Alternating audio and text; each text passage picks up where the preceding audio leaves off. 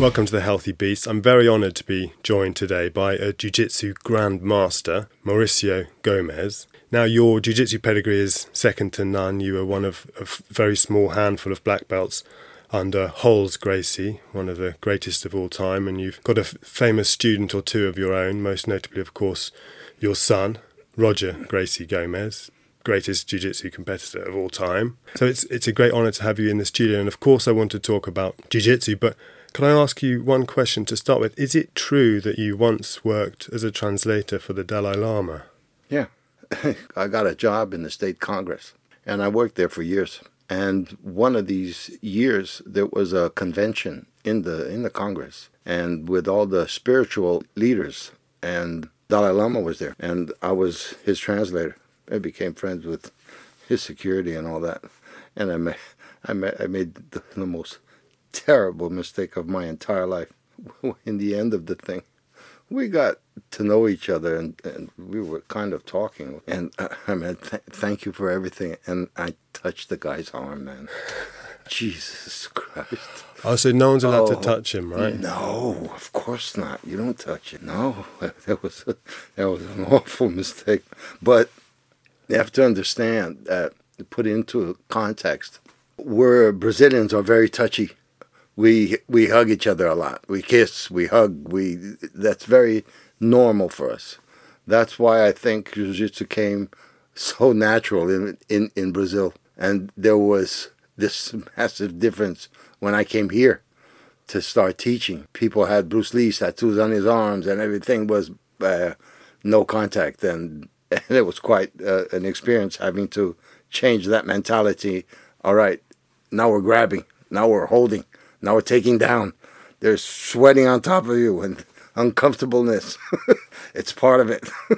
I think it, I think that is a bit. That's a big problem. Maybe particularly for British people, and maybe you, you found that because jiu-jitsu. Yes. Yeah, this idea of having full body contact with someone and someone sweating all over you, it's a barrier for a lot of people. Yes, it is. Yes, it is. I think all all of this obviously is about the instructors. Now you you you have to make your your student as comfortable as possible. In the beginning, it was a bit difficult because a lot of people came to the to the gym either to challenge you or to see if you were really if you were reasonable enough to, to handle them, and and some others obviously had knew nothing and wanted to start learning jiu-jitsu. So there was a, a quite a big contrast in that sense because of the U F C.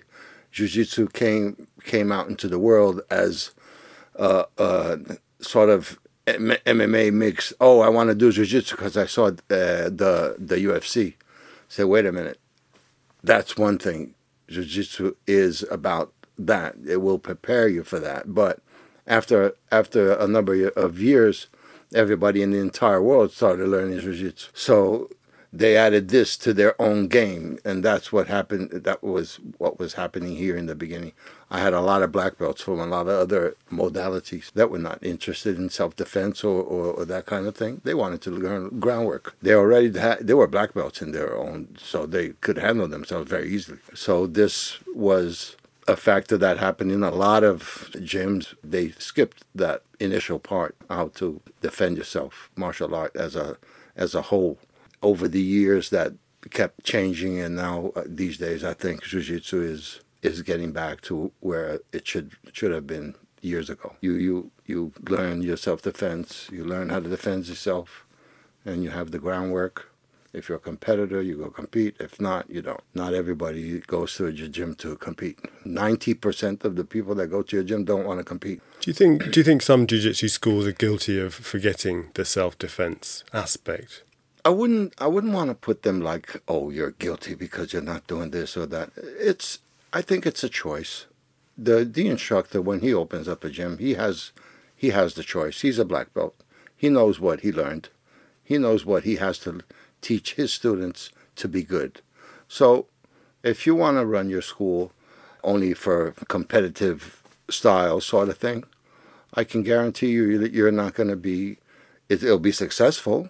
You'll have tough guys and all that, but there's a whole a whole range of people that would be missing out in not going to your gym because of that, specifically because of that.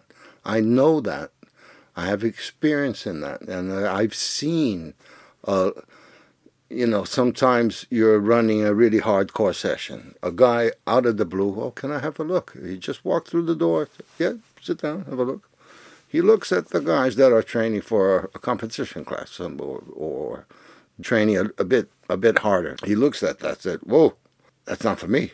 I can't, I can't do that. I'm not that aggressive. I'm not that. You you can actually make him, he, he doesn't know it yet. You can actually make him get to that point.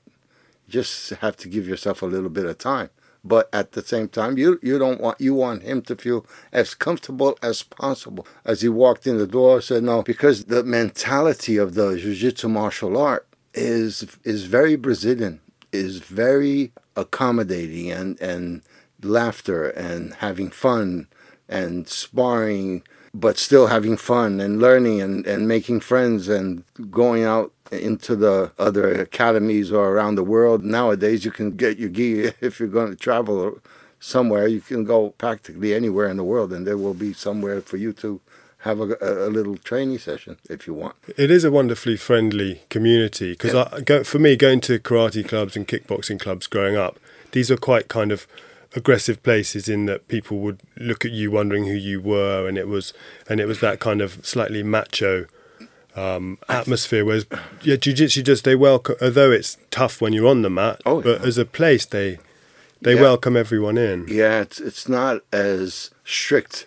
I think those martial arts are very strict in the sense that they came from early from Japan, and the the the mentality is actually almost a military regime inside the gym. And jiu-jitsu is not about that at all. Jiu-Jitsu is very relaxed, very rewarding, very compensating. People, uh, they, Jiu-Jitsu gyms, not, they can even work as therapy sessions.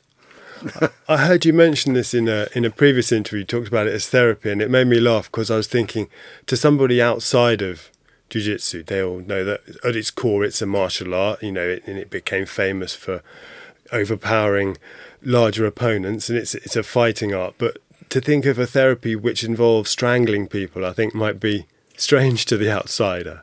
It it can be, yeah. If you if you uh, say it like that, yeah. So, oh my God, how can that be a therapy at all? But it's not. It's not only the the environment of you trying to beat your opponent and him trying to beat you up. It, it it happens in a way. Obviously, it can go rough, but it can also go very, very likable. Like, I was training yesterday, obviously, with, with a friend of mine, and we, we talk and train at the same time. And then he does a move, he swept me, or I swept him, and say, hey, oh, my God, you got you got it. So you, you, you make that into a very relaxed environment, and that's what we try to give to all of our students. They are relaxed. They're comfortable. They come to the gym. A lot of times you hear guys, girls, women, oh, I had a really bad day at work. I just want to sit here. Or my, my wife is, is, is really bothering me today. Or my husband is really bothering me today. They go to the gym. They do a session. They train or not. Sometimes you only do the positions. You only do the warm-up. And then, I don't want to train today. Or you just sit there and watch, or sit in the bench, or talk with people that are coming in. And that's the whole thing about jiu-jitsu. The difference is, I think, that it's that welcoming family environment that that we try to uh, give to our students. I certainly agree, and it certainly works for me. But was it was it different back in Rio? Because you've been in the U K, what, about twenty years now? twenty-two. twenty years.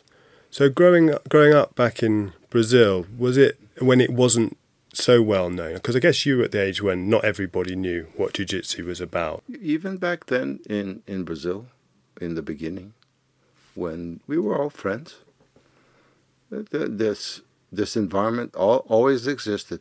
Obviously, in those days, the, the core of people that did jiu-jitsu wasn't that big. It started re- to really grow, I think, more in, in the eighties, and then then it started to pick up.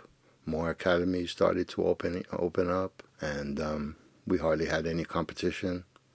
If when we did, we would all try to compete because we didn't know when the other one would come. And in that aspect, I think the I B J J F, a lot of people criticize them, but man, they did a wonderful job. They spread jiu-jitsu throughout the world, throughout these competitions.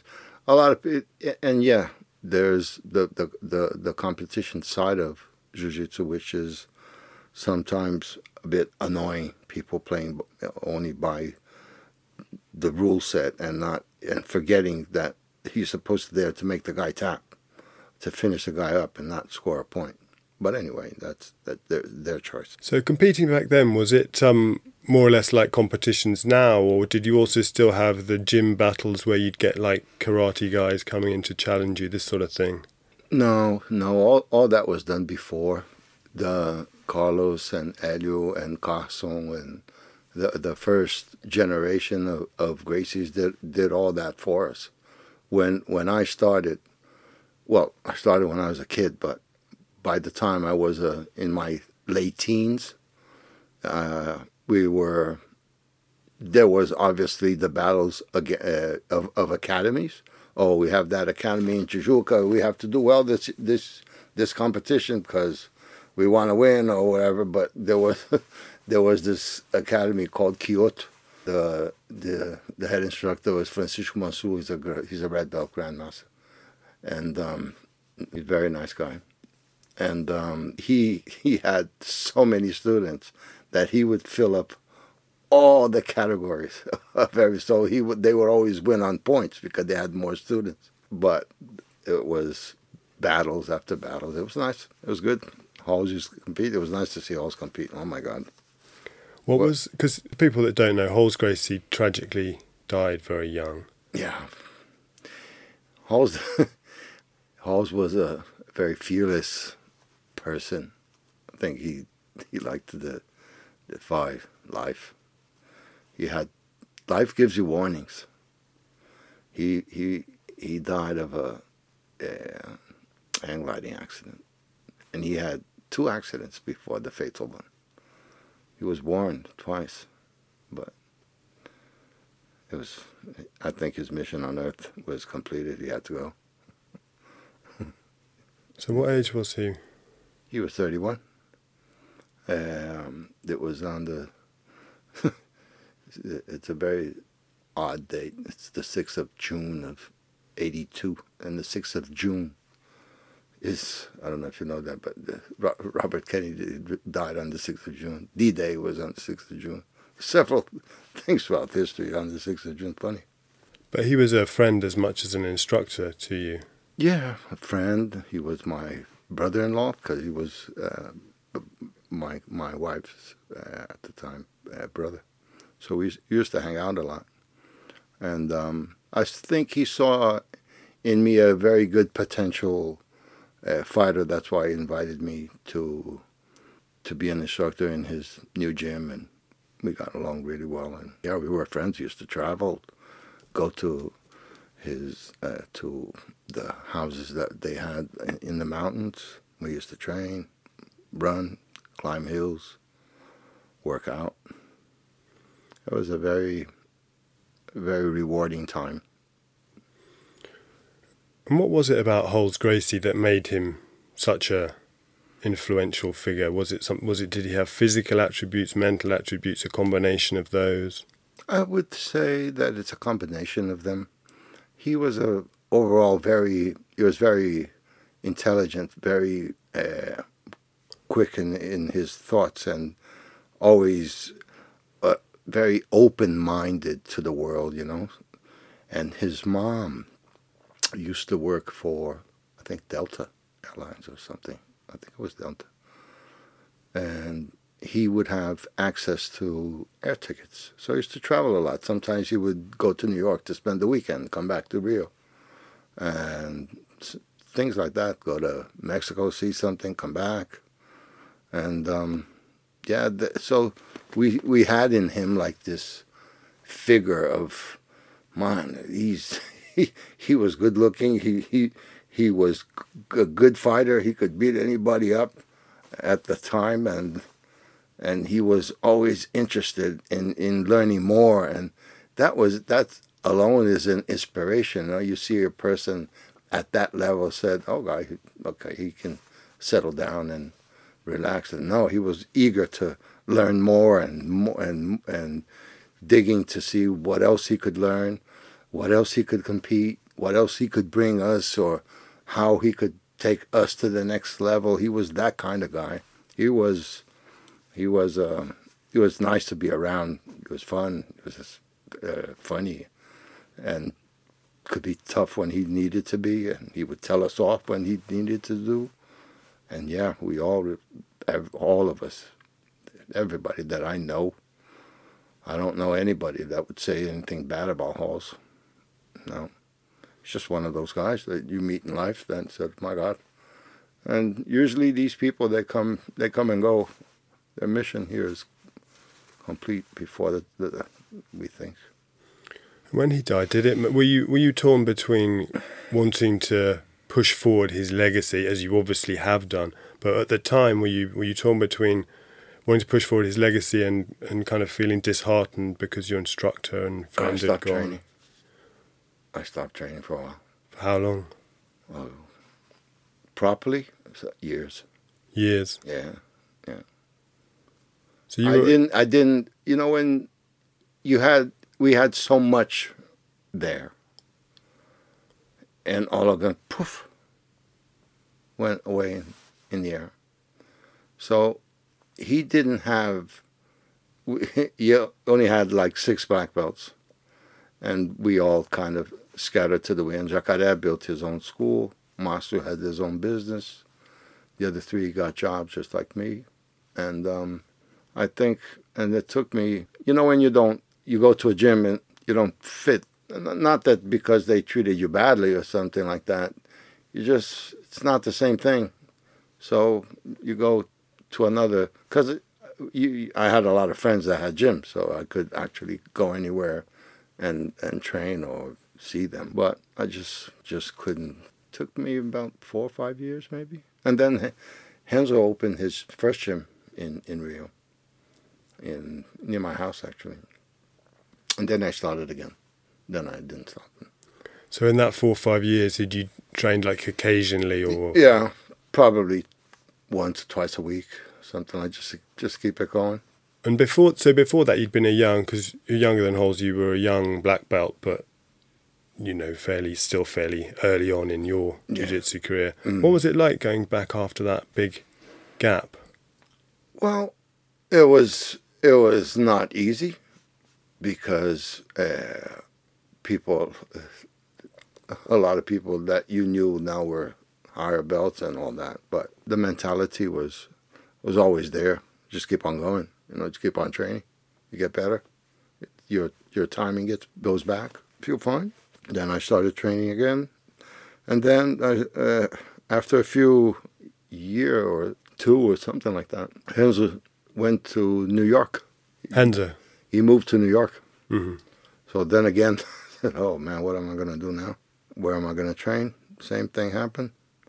Oh, so you spent a couple of years training under another amazing yeah. jiu-jitsu practitioner, and then he, he left. Yeah, he moved to New York. So what, what where, did you do then? And then, luckily for me, uh, another good friend opened his gym near my house, Alexandre Paiva, and he's uh, he's the one of the head of the, of the Alliance team. It's him, Fabio Gugel, and Jacare, which... or the same lineage as Hals, because Jacare is one of the, the black belts, uh, as as I am. The famous five or six. Six, those. Yeah, we were six. And um, so Alexandre Paiva, Jacare's uh, black belt. So, but he's a very excellent guy. So I stayed with him, and every time I go to Brazil, I train. But now he moved to the, the United States just before the COVID thing happened. He's living in Idaho. Uh-huh. I don't know why, but he moved to Idaho. No, I don't know where I'm going to train. But I'll train probably. The, uh, his son is still has the gym, but there are other friends because Rio is a very uh, I live in the south zone, Ipanema, Leblon, Copacabana. I don't know if you've ever been to Rio, but that's where I live. That's where I used to live. So to go to Baja, that's why I, I never went to Gracie Baja, only at, when Roger started competing. Then I then I joined. I started going to Gracie Baja more and more because it's very far away. And the traffic is really bad. It'll take you from Ipanema to Baja at least a couple of hours. So it's a nightmare to get to.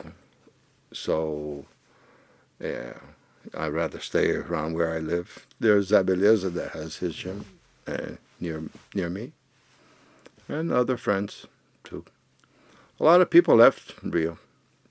There's a lot in America. I think very f- some some came to Europe. It's spread out all around the world, and you're you're you've been referred to as the godfather of British jiu-jitsu because of what you've done to popularize it in this country. You know, have you heard this, godfather of British jiu-jitsu? Yeah, it's really you, annoying. Isn't you don't it? Like that. Well, I don't know why. You don't like that. I find it weird. Do you? Yeah. Well, because it's because it's because of the word Godfather, or because yeah, of the juxtaposition of British and jiu-jitsu, because it's no. I, I, I hear about Godfather. The, the first thing that comes to mind is the film, The Godfather, oh. that that I really really love. Oh, that's not so bad then. There are worse things to be associated with. I mean, no one thinks you're a crime boss. No, no, it's not that. But why the why the the. Time, there were. I wasn't the first. There were other people here teaching. There was Shane Morage. Mark Walder was already a blue belt teaching in uh, East London, and there was Arlunds. There was a, bl- a brown belt at the time teaching here too. I I think I I can.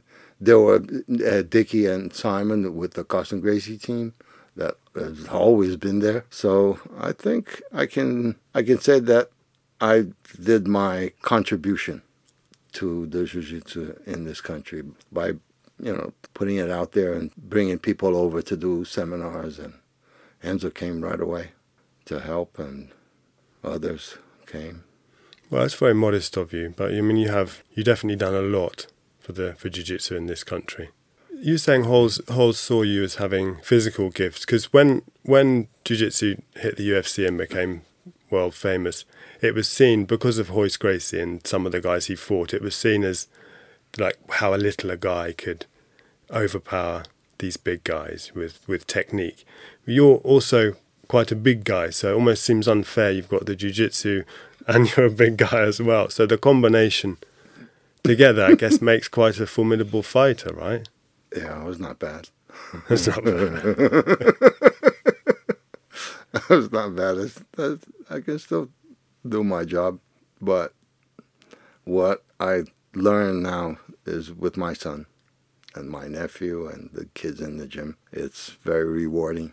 You know, it's so nice to be able to finally now settle down, and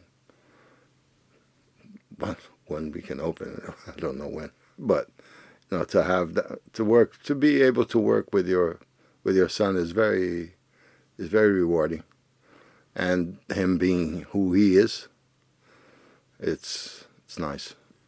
I mean, Roger's record Roger's record speaks for itself. What what age was he when you kind of thought, mm, actually, he's not just going to be okay at this; he could be the greatest?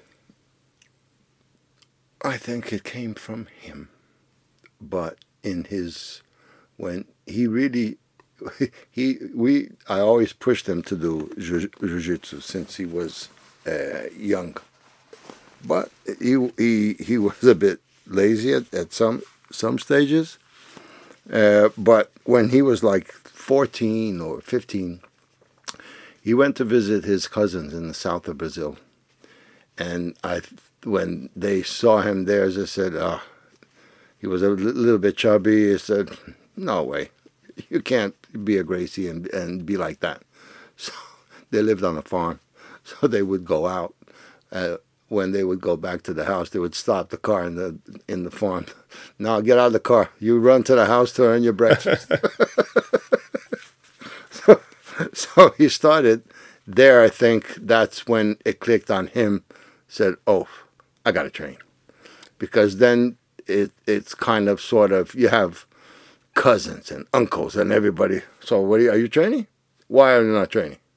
That's train with him a bit, so you get beaten up by your own cousin and said, "Whoa, I don't want that. I want to beat him next time." So you start training, and automatically that comes into your system.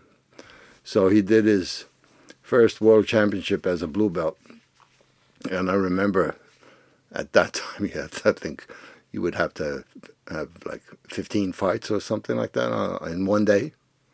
And I don't know how those blue belts do that, man. They do fifteen, sixteen fights in one day. Imagine. Whew. So he was world champion as a blue belt, and then as a purple. And and at some point, I think he was back then, right there and then, he told his mother and said, "I'm going to be the best fighter in the world." And he was. So this is kind of as a teenager? He was in his late sixteen, seventeen. But did you did you teach him the basics when he was tiny? Or? Nope. No? No. Well, for a very, very long time, I, I did this with all my kids. Some of them said, "Oh, you were, re- you were really annoying with that." Like they're walking in the living room and then you grab and put in your guard. Get out of there. So they struggle, struggle, struggle, struggle. Put him back in the guard again. And struggle, struggle, struggle, struggle. Put him back in the guard again, or, or do something like that. Just to annoy them. They understand now. This is me telling them how much I love them. You know, you always do something to, you know, make them think about, oh, wait a minute, okay, what do I do now? How do I get out of here? Even my daughters, they all know how to defend themselves. My youngest is a black belt in kickboxing as well. Really? She trains jiu-jitsu, but not as much. She teaches kickboxing in in Rio. With competing in jiu-jitsu, I mean, there are there are risks to your health. You know, you can pop things, but M M A is a different a different thing, really. What's it What's it like to watch your son competing in in a cage? You know, fighting for U F C or whatever. Yeah, I think it changed a lot when I saw him.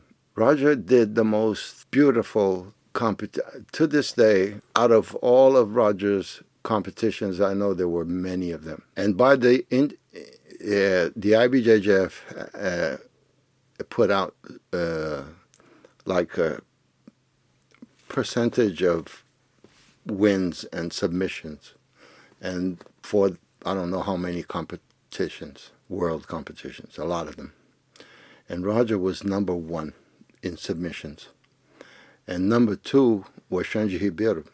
But he came in second, and he had fifty percent of Roger's submissions. So it was a very... Uh, Roger's uh, thing was always very high in submitting people. So I, th- when I saw him compete, he started... He went to Hanzo in two thousand three to train... two thousand two to train for the, for the Abu Dhabi Championship in two thousand three, which he didn't win. Uh, he came in second, but he won Zemaru Sperry, which was a huge name at the time, and um, and his he had to fight his cousin uh, Machado Higan. He won too, but he lost his last fight. The guy had him in a body triangle, and it took a while to get out. By the time he got out, he lost. So because of that, he got Roger's like that. Sometimes you get, he gets very determined in his ways. He said, I'm going to I'm gonna come back, and I'm going to win this. So they, they made him in two thousand five. He said, Uh, we can't put you in the competition. You're going to have to do the trials in Brazil, even though he was living here. So we went to São Paulo, and he had to do three fights. He submitted all three. And then we went on to, that was the first time I saw the pyramid in Long Beach, California, where they do the Worlds. Amazing gymnasium. And Roger did, at that weekend, he submitted eight opponents. Eight guys that, man, he, he tapped Shandy twice. Fabrício Verdun, Ronaldo Jacare, and others that... Massive names. Massive themselves. names that are that are still there, around, fighting. And that was a beautiful weekend. And he was so pleased. And then I, I saw the, okay, Nogi is good, but when he actually, we went, his first fight was in Vancouver, Canada, a guy called Ron Waterman. Roger had, he was training in New York, like always, for his fights. So he caught a Saturday night, the the fight would have been the following weekend. He got out of the gym, and he got a, a bit chilly because he was sweating and it was freezing. And he got a flu. He got, got got a cold, and we had to go to, we had to fly to Canada. And man, he had fever. He had he was sweating. He was poorly. Mon- Sunday, Monday, we this, we already in Vancouver. Sunday, Monday, and losing weight, and couldn't uh, do anything. Couldn't even train that week. And we took a guy with us so he could they could train. Couldn't do anything. And um, we even get garlic to eat garlic. I hate garlic. We're trying all the old wives' tales to see what yeah. worked. But he got a bit better by Thursday. He did the weigh-in on on on the Friday. And Ron Waterman, I don't know if if you ever saw him, but he's a he's a massive guy. He's huge, one hundred twenty-five kilos or something like that. Yeah. He took his shirt off for the weigh-in. Roger took his. Like Roger lost weight. He was ninety-eight or ninety-six kilos. He Roger's tall. He looked thin, near the uh, close to the guy. And uh, said, "Oh my God, man, why are we here?" And yeah, it's part of the process, I guess. So, and he won in like two minutes or three. Guy. The guy threw him on the floor, bang, and Roger snapped up for an armbar. Roger's quite a big guy. Man, Ron lift, lift Roger up from the floor with one arm, poof, and slammed him again. But Roger just adjusted the, the armbar even even more, and ah, he had to tap. He couldn't even stretch his hand to shake hands, and the thing was just so tight. And um, that was when I actually f- felt, when you see your son, because he managed to, Roger didn't, never got really hit really hard, but uh, in the face. But when you see your son getting hit in the face, it's, it's, it's, it's weird. It must be hard. It must be pretty hard. It's not hard. Easy. No. Even though we come from a family of fighters, and I've been watching fights my whole life, but always other guys, friends or what have you. But when it's your son, it, things change a bit. You get a bit emotional. Uh, yep. But I think it was his choice. He he did ten fights. He won eight, lost two, and he decided to stop when he won that belt in uh, one F C, and that was it. That was the end of his M M A career. He didn't want to fight anymore. I think at that point, Roger was already thinking about, oh, I I've been doing this a lot.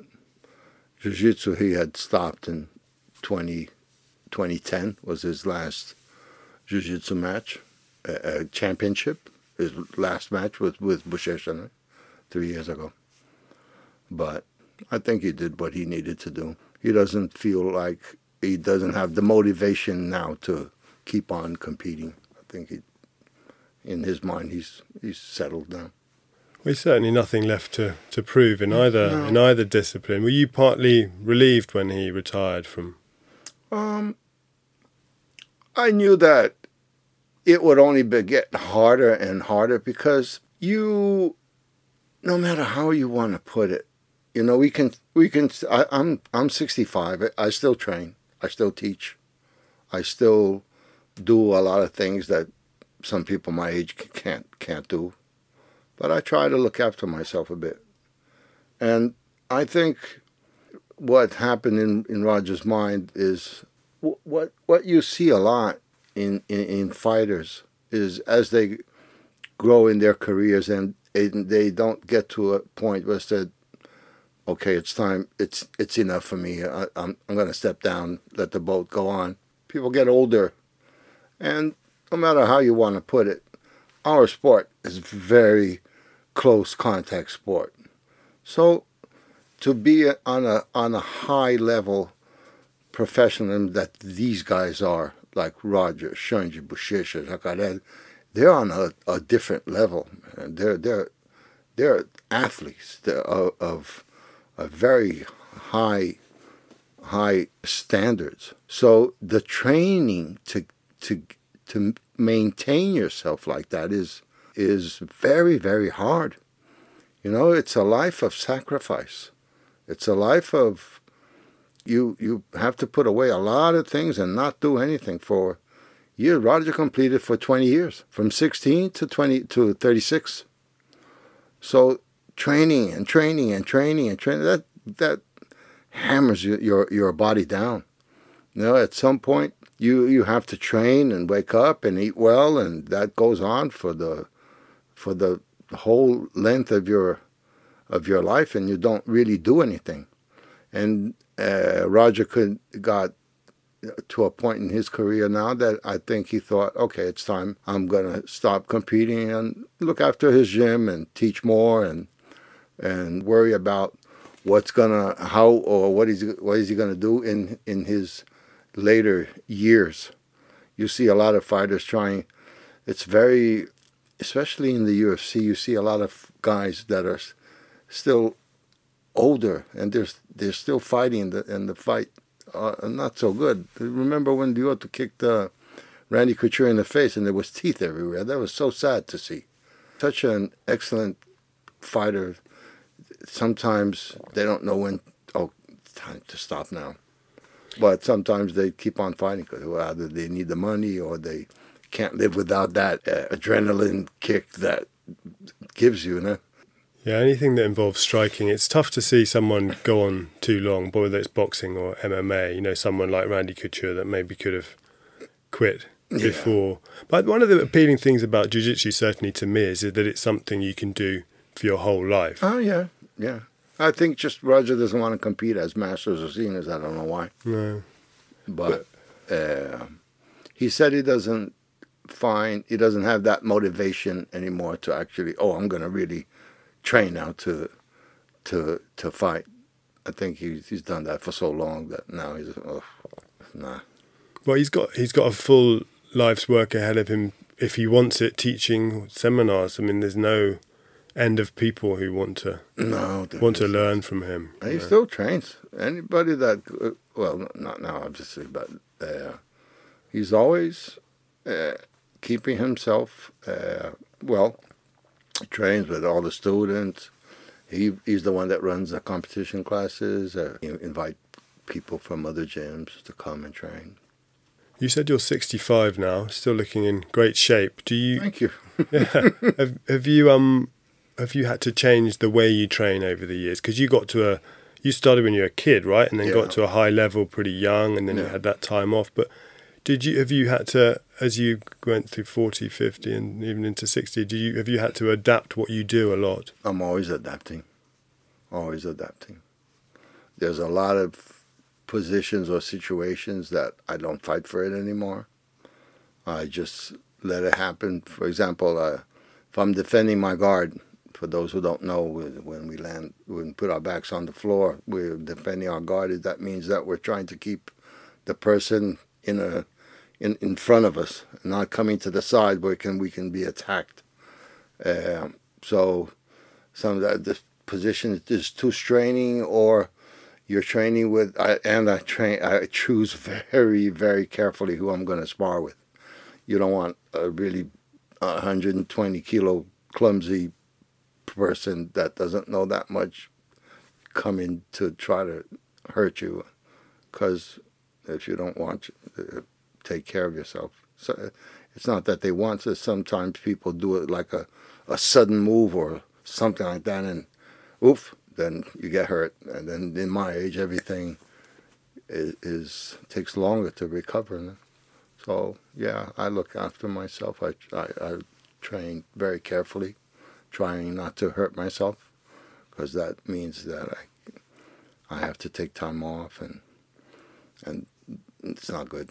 So you just have to pace yourself as as you age, and that will come naturally for people. Well, you can't expect to be fifty and train in equal terms with a twenty-five-year-old. That's impossible. That's not going to happen. With all the experience that you have, if you, if obviously if it's a high-level fighter, oh, man, no. If you can survive for like five, ten minutes, fine.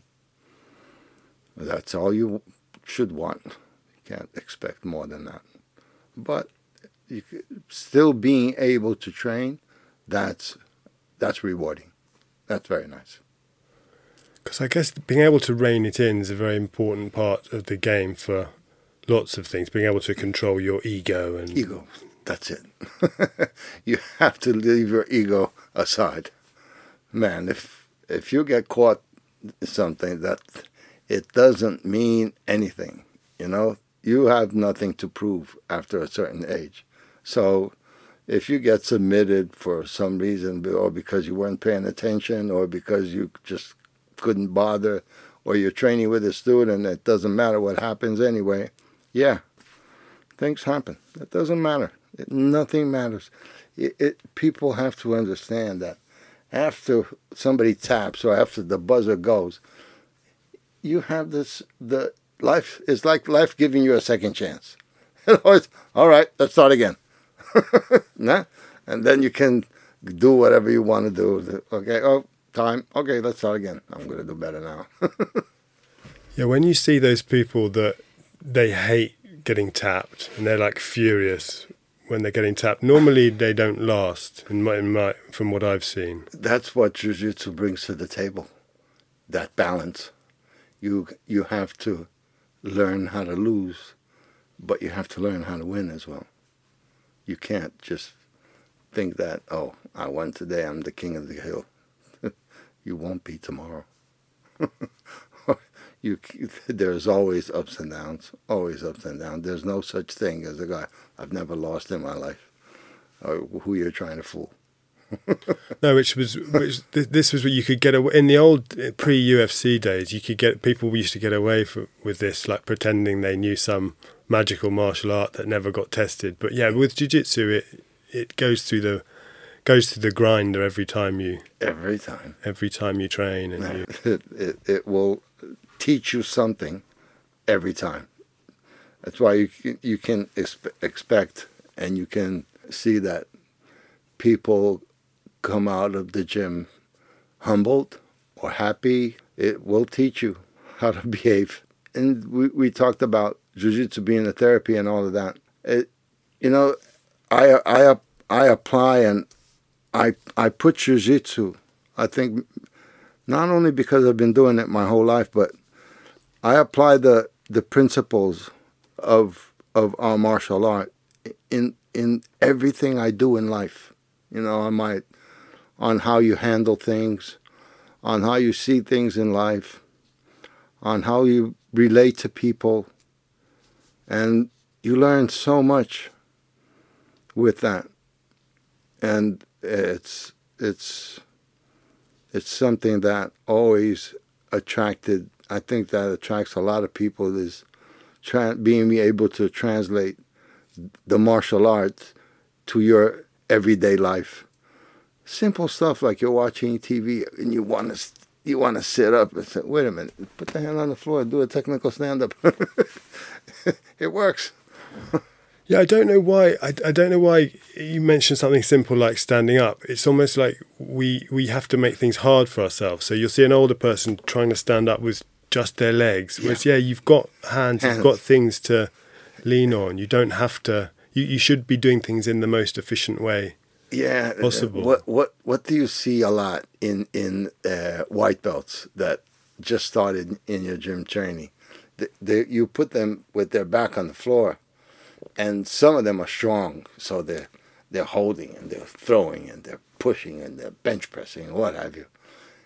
And you look at them and say, "Why are you struggling so much? You forgot that you have two legs to use." So that's That's not only here. It starts with you have four limbs. Use them. And then a hip escape. Get out of the way. Do simple things that will help you. Sometimes a little adjustment will go a long way. Now when you... what's the first thing that you learn when you... hip escape, hip escape, hip escape, hip escape. Oh, this is boring. I had an ins- a, a teacher, one of my first ones. He was a very strict person. He was a police officer, and and he used to make us do weird things in the beginning class, like stand up and you have to close your eyes and you you you uh, stretch your hands and you you have to find your nose every single time with your hand, like, and then and then he used to put us through hipscape, through the, the mat, back and forth, back and forth. And we used to look at him. Nobody would say anything, obviously. We would just look at him. Keep on going. This is the best thing you're going to learn in jiu-jitsu, and it is. That little movement that you do by moving your hips and, and, and getting away from the person will give you enough distance to bring a limb in, to get away, to stand up, or to do it, what have you. Gets, gets you off that uh, suffocation or whatever it is, or in, in self-defense, like just using just a simple frame. Here, this is my frame. This is my private space. You're not coming in. Perhaps the, perhaps the thing that translates best to everyday life is not panicking. Yes, because absolutely. When somebody is mounted on you, you want anything worse than that for somebody that doesn't know what they're doing? Mount on somebody, or put your knee on belly, or have a strong side control, suffocating the person on the side. My God, man, that's when they actually... A lot of people have difficulties in handling these situations. They panic. They literally panic. They have problems with that feeling, that you know, overwhelming feeling of somebody so close and suffocating you. I've seen that happen in the gym, and you, the instructors have to be very, very aware in the beginner's class to to identify the, the people that have these issues and help them throughout their, that that beginning that uh, beginning of their journey in, in the martial art, in dealing with that process. Breathe. Learn to breathe. Breathe, let the air out, relax. There's nothing going on. It's just a little bit of weight on top. And then you manage to, and then you start learning ways of getting yourself better, being able to breathe. Or if things are, are not the way you want them to be or not happy, tap or ask to stop and go over again, and we'll start again, or we'll give you more information to help you with that specific situation. Because I can still remember that feeling of panic, you know, the suffocating panic. Yeah. But of course, whether it's panic because someone's on top of you or panic because you're in a difficult situation, job interview, confrontation, anything like that, it's the same mentality, isn't it? Because you have something which could potentially make you panic, and you need to, as calmly as possible, decide decide which which way to go. Yeah, which option to take. And and and thankfully, most of life there's not someone trying to strangle you, so your options are fairly fairly simple in comparison. Do yeah. I say this or say that? Do this, do that? But or, or do, do I just walk away? Just walk away. Yeah. Most likely, that's the best option. Just walk away. You don't need to confront anything, or unless you're being actually.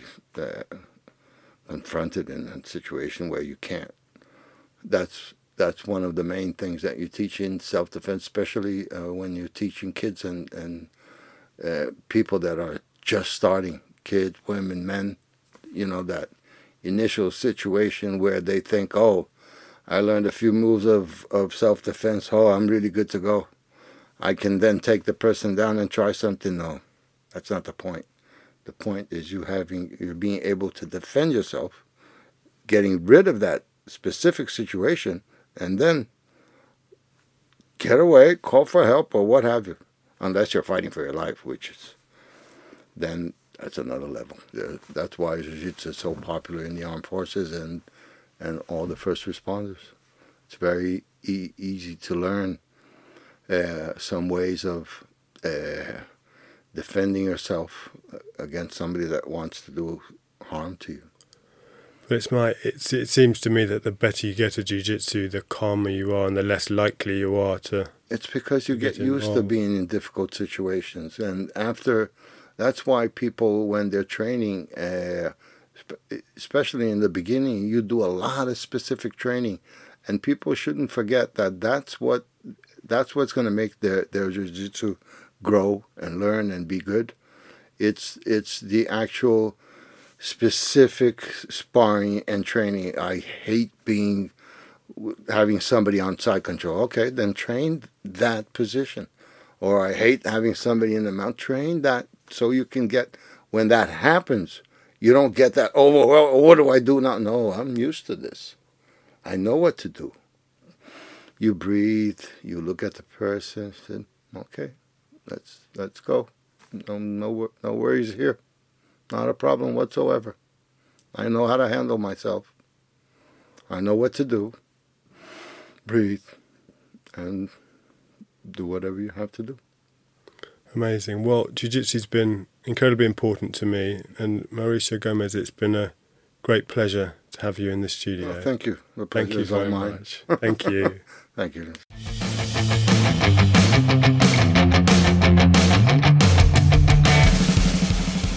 Thanks very much again to Sensei Mauricio Gomez. Find out more at mauricio gomez b j j dot com. He's mauricio gomez dot b j j on Instagram. And you can see the online videos that he does with his son Roger at roger gracie t v dot com. And Roger Gracie is at Roger Gracie on Instagram. Healthy Beast is at Healthy Beast Podcast on Instagram. Thank you very much.